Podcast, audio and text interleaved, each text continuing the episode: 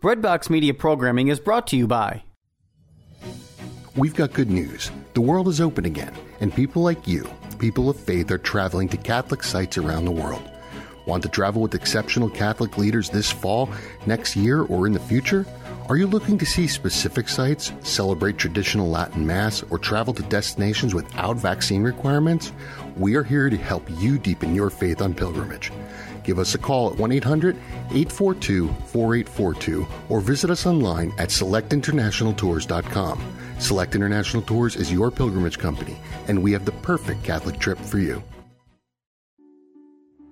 Are you looking to serve God and society? Consider putting your gifts to work as a lawyer. Ave Maria School of Law has been educating faith-filled lawyers for over 20 years.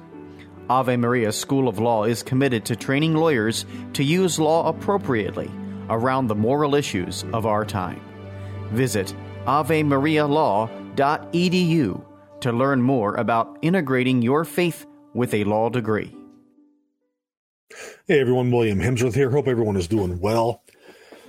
It's been a while since I've done a show, so my apologies for that. I haven't been feeling very well over the last couple weeks. Not the Rona. I tested negative. I've had some bad allergies. That's that time of year. So let's hop back into it here.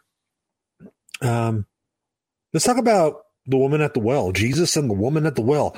We all know that story. It's a great story. It's in John's Gospel. It's in John chapter 4, verses 1 through 26. And I encourage all of you to go ahead and read it because it's this fantastic story. And it gets down to the heart of Jesus' mission in a lot of ways. But what I want to talk about today is the background behind it. So what exactly are we looking at here? Because sometimes we read this story in our modern lenses, in our modern context, and I think we lose sight of exactly what's happening here. Because there's a lot that is going on in this story. So again, John chapter 4, verses 1 through 26 is what we're going to look at. Now, I'm not going to read that though, but I encourage you to do so because John's gospel helps us understand who Jesus is. So John has a higher Christology than Matthew, Mark, and Luke, or the synoptics, and it was the last gospel written. I mean, it starts off with, in the beginning was the Word, and the Word was with God, and the Word was God. It's the personification of God's Word, of the person of Christ. And so when we read this story of the Samaritan woman in John chapter 4, verse 1 through 26, some things may come up. First and foremost, it continues on the theme of the previous two stories in John's Gospel about Gentiles coming to faith. Secondly, it depicts Jesus fleeing from the Pharisees because he was getting very popular. He was even more popular at this point than John the Baptist was. But we also see a series of social and historical clues that sometimes here in the 21st century we may miss. Now, one thing that we do know for certain is that this interaction is a pivotal moment in the ministry of our Lord. He's interacting with a woman that was at a well alone. He was in Samaria. And a theological discussion about proper worship breaks out. And lastly, we have one of the most clear declarations that Jesus makes about his own identity. Now, through it all, our Lord puts aside the various prejudices of the day to show love, mercy. And really, he gives us a blueprint on how to evangelize. So again, a lot is going on here. So who are the Samaritans? Because that's something we have to understand when it comes to this passage. He's talking to the Samaritan woman in Samaria. So who are the Samaritans? Now, Samaria was the capital of the northern kingdom, which fell to the Assyrians in 722 BC. When the Assyrian government conquered the northern kingdom, they deported many Israelites and Gentiles came into the land. So the foreigners come in, they marry the Israelites that were left, and they mix their religion with the religion of Israel. Now, there is a tradition that states that the Samaritans were the descendants of Shechem. And we read about Shechem in Genesis 34 and Sirach 50. And what we read isn't flattering. Basically, he raped Dinah, who was the daughter of Jacob. So the Samaritans deny this, and they claim that they're descendants of Joseph via Manasseh and Ephraim. And so they claim to be faithful Israelites. So Israelites call Samaritans apostates. Samaritans call the Israelites apostates. It's a very fun relationship. Okay, so ethnic origin definitely is a contributing factor to the hostility between the two groups. However, it was also strained because of the religious differences between the two. As a result, Samaritans avoided Jews and the Jews avoided Samaritans. Samaritans believed that God was to be worshipped on Mount Gerizim. Now, eventually that would be moved to Shiloh, and so they kind of broke their own command in a way. Now, from a scriptural standpoint, the Samaritans only acknowledge the Pentateuch, the first five books of the Bible, as scripture, and they don't accept the prophets or the writings. Now, there were conflicts between the two groups as well, which involved each other's temple. John Hyrcanus led an army into Samaria and destroyed their temple. The Samaritans also killed pilgrims that were going to Jerusalem on occasion, and and depending who you believe, they tried to defile the temple in Jerusalem at one point. So there's no love lost between the two groups. Okay, so that brings us to John 4, 1 through 26. And it's not my intent here to give a thorough exegesis or an exposition on this passage, but to give you background, and that will help you in your exegesis, in your exposition of this passage. So we're going to look through verse and try to get as much background information as possible to help us understand this interaction a little more. Okay? There is so much contained in these verses that goes unseen, but it helps us understand the text a lot more. So let's begin with John 4:1. So John 4:1 begins with Jesus and his disciples. They left Judea and they started en route to Galilee. John is careful to say that Jesus had to go through Samaria in verse 4. Josephus gives us some information on this journey. Not specifically on Jesus' journey, but on that journey in general. This would have been a 3-day journey if one would go through Samaria. Now, there was a longer way, which consisted of following the Jordan River and crossing into the town of Perea. It was much shorter, but you had to cross the Jordan 2 times. And depending on the time of the year, it could be a treacherous journey when the Jordan is flooded out, okay? So it had been previously thought that the situation between the Jews and Samaritans was so bad that the Jews would not pass through Samaria. Josephus tells us something different. He gives us historical evidence that shows that many Jews traveled through Samaria on their way to Jerusalem, and that was actually the preferred route for many of them. In verses 4 through 6, we read that Jesus and his disciples came to the town of Sychar, or Sychar, depending on how you want to pronounce it, at the 6th hour of the day. And they came to the site of Jacob's Well. Now, Sychar is most often identified as the village of Asgar. This village is on the base of Mount Ebal, which is opposite of Mount Gerizim. However, others identify it with Shechem, which is only about 250 feet away from Jacob's Well. Well, Asgar is closer to a mile. So the site of Jacob's Well, it's still prominent today. In fact, if you go on a tour of the Holy Land, this is one of the sites that you can go to.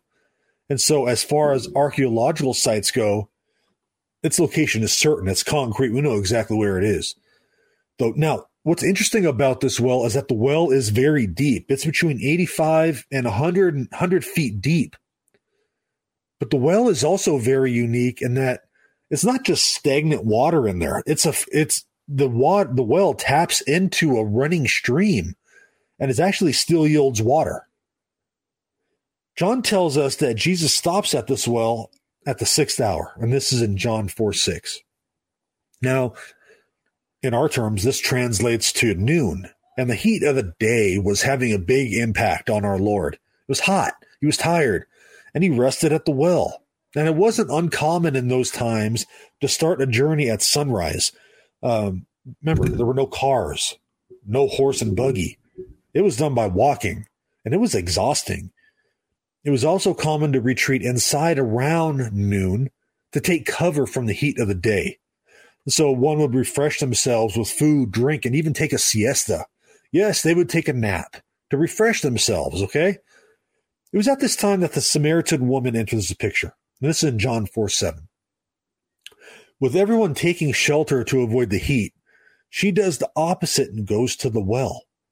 Now, this broke the standard convention of doing things. Going to the well was a social time, and women would often go to the well in a group, and they would go in the morning to avoid the heat of the day.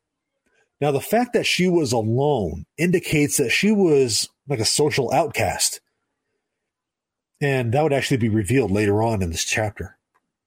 In the ancient world, the well was a place of encounter. Okay, there's examples of this in the book of Genesis, for example.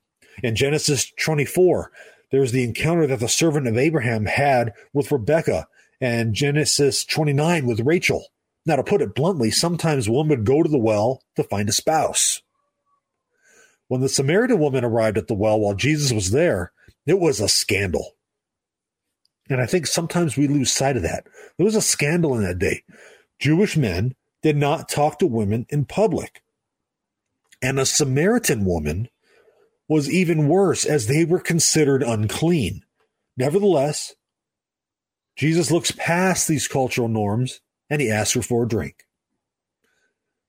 Now, understandably, the woman is surprised, since a Jew is not only alone with her at the well, but is speaking to her. John hints at this when he states, quote, Jews have no dealings with Samaritans in verse 9. Now, though this is the case, there were some exceptions made, as his own disciples demonstrated, because they went into the town to buy food. Now, what follows is an interesting conversation about living water. And we know this passage. Okay, we love this passage. Okay, this happens when the Samaritan woman balks at Jesus' request for water. And Jesus responds with a statement about living water in John 4:10. In a stunning move, she asks if Jesus thinks he is better than Jacob, since Jacob gave a well with running water, running water is considered living water. Okay? So in the technical sense, living water is water that is clean or fresh. But there's a little bit more at play here. In early Jewish literature, such as First Enoch and Jubilees, among others, water is depicted as a life-giving symbol. And of course, we see that with the sacrament of baptism, as, the water washes away original sin and all sin, and as a result of that, we're adopted into the family of God. Now, still in other places, such as for Ezra and the Apocalypse of Abraham, those depict living water as anything living. So this can include plant life. Okay, so water is a symbol of restoration and life. Again, kind of like we see in baptism. Now, there was also a rabbinic tradition that spoke of the Torah as God's gift of living water. John understands his double meaning here, and his audience in the first century would have caught it as well. In verse 12, we get a glimpse at one of the disputes between Samaritans and Jews. The Samaritan woman brought up Jacob as being the father of the people. The Jewish people would also claim the same. The Jewish teaching of the time was that the Jews were purebred, so to speak, while the Samaritans contained much non-Jewish blood, And Josephus points this out at length in his Antiquities. Josephus essentially calls the Samaritans dishonest and says that when the Samaritans stand to benefit from something, they say that they descend from Joseph. Now, the Samaritans do claim to be descended from Joseph, but through his sons Manasseh and Ephraim. Jesus makes a big claim in 4:14 about anyone who drinks of his water will never thirst again. Here's that full verse. But whoever drinks of the water that I will give him will never be thirsty again. The water that I will give him will become in him a spring of water welling up to eternal life. This would have sounded familiar to Jewish audiences, since it brought to mind Sirach 24:21. The woman takes Jesus literally here and wants this water. so she does not have to carry this large vessel on her head during the heat of the day anymore. Now, the conversation takes a turn in 4:16 through 19, but there are some historical nuances that are important here. Jesus asked the woman to bring her husband, and she says that she does not have one. Now, to our modern ears, this sounds like not much is happening. However, the wells were our water coolers in our office, basically, and this is where conversations happened. Wells were also places that one could go to find spouses, and I gave a couple examples already, but another is Exodus chapter 2 with Moses and his wife.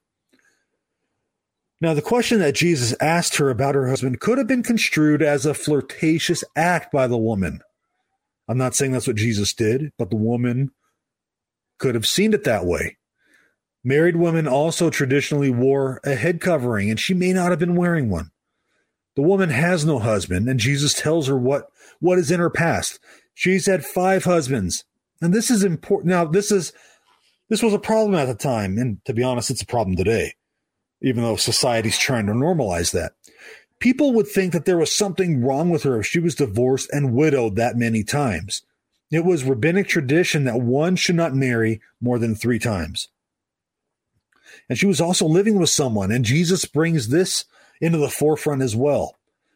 This was taboo during the time, and really still is, even though society has kind of normalized it. But anyway, this was taboo during the time, and there was no such thing as common law marriages. Marriage in that time carried with it economic protections for the wife. But since there was no marriage, she didn't have those protections. This wasn't the case for her. The Samaritan woman sees the truth and declares that Jesus is a prophet. Now, the Samaritans only saw the Pentateuch, remember, the first 5 books of the Bible, as inspired. And so they looked at Deuteronomy 34:10 as a source of messianic prophecy. They believed in a Messiah-like figure known as a Teheb. And this was a prophet that would arise that would be greater than Moses. With no other claims of a prophet, this makes Jesus the Messiah figure that the Samaritans are looking for. The woman then goes into another issue that divided Jews and Samaritans, and that's the issue of worship. We see that in John 4:20 through 26. Remember, the Samaritans worshipped on Mount Gerizim. This was a historical mountain and is said to be the mountain that Abraham climbed to sacrifice Isaac. The Samaritans built a temple on the mountain, and that was destroyed by John Hyrcanus. Though the temple was destroyed, the mountain was still viewed as sacred. Now, the rift was so strong between the two people groups that Samaritans were not welcome in the Jerusalem temple. So in this conversation with the Samaritan woman, our Lord Jesus Christ brings to mind Psalm 145:18, which says that the Lord is near to those who call on him in truth. Now, though Jesus affirms the correctness of the Jewish version of worship in John 4:22, this is not a barrier to what he's trying to do here. Jesus speaks of the future when people will worship in spirit and truth. Now, this is something we take for granted now. At this time, it was believed that all prophecy had ceased. And so this prophecy from Jesus would have been heard loud and clear from this woman and from other listeners. And John 4:23 also brought to mind Wisdom 6:16, which discussed wisdom seeking those who are worthy. And so Jesus, being personified wisdom, saw this poor Samaritan woman who was a social outcast and viewed as a sinner as worthy. He saw her as worthy. In verse 25, we read about the woman discussing how the Messiah is coming and how he will teach. Now, this is important because I touched on this a moment ago. The Samaritans believed that the Messiah would come in the form of a teacher, not necessarily a Davidic king. And so Jesus used the language of the divine name from Exodus, I am. Now, as a Samaritan, the woman knew the story of Moses and already said that Jesus was the prophet. There was also a common idiom There was also a common idiom in speech during this time where the hearer waited for a dramatic time to make the final reveal. So here's what Jesus is doing here. He sees this woman as worthy. He talks about living water. And so all these things, all these little backgrounds help us understand this passage a little more. So understanding these backgrounds helps us understand Scripture, because sometimes we read something and we're putting it in our modern context and it doesn't click. Okay, the meaning isn't there. But understanding these different scenarios happening, who the Samaritans were, the significance of worship, the significance of living water, all these things help us understand this very important passage in John's gospel a little more. So I hope that this is helpful to you all, because I learned a lot doing this study. But yeah, so read John's gospel. Obviously, John chapter 6 is powerful, but there's so much going on there. Sometimes we skip over it. Read this story of Jesus and the woman of the well in John 4:126, and understand some of these backgrounds, because it'll give you a different perspective. And if it doesn't, it'll help enhance what Jesus is doing here with this woman who essentially society hated, nobody loved, and she was living with someone who wasn't her husband just so she could have a roof over her head. But yet Jesus, no matter what she did in her past, sees her as worthy. And just like today, no matter what we have done in our past, we've all sinned. We've all fallen short of the glory of God, as St. Paul tells us in the book of Romans. But Jesus died on the cross for us too. He sees us as worthy of his love and his mercy. So let's accept that.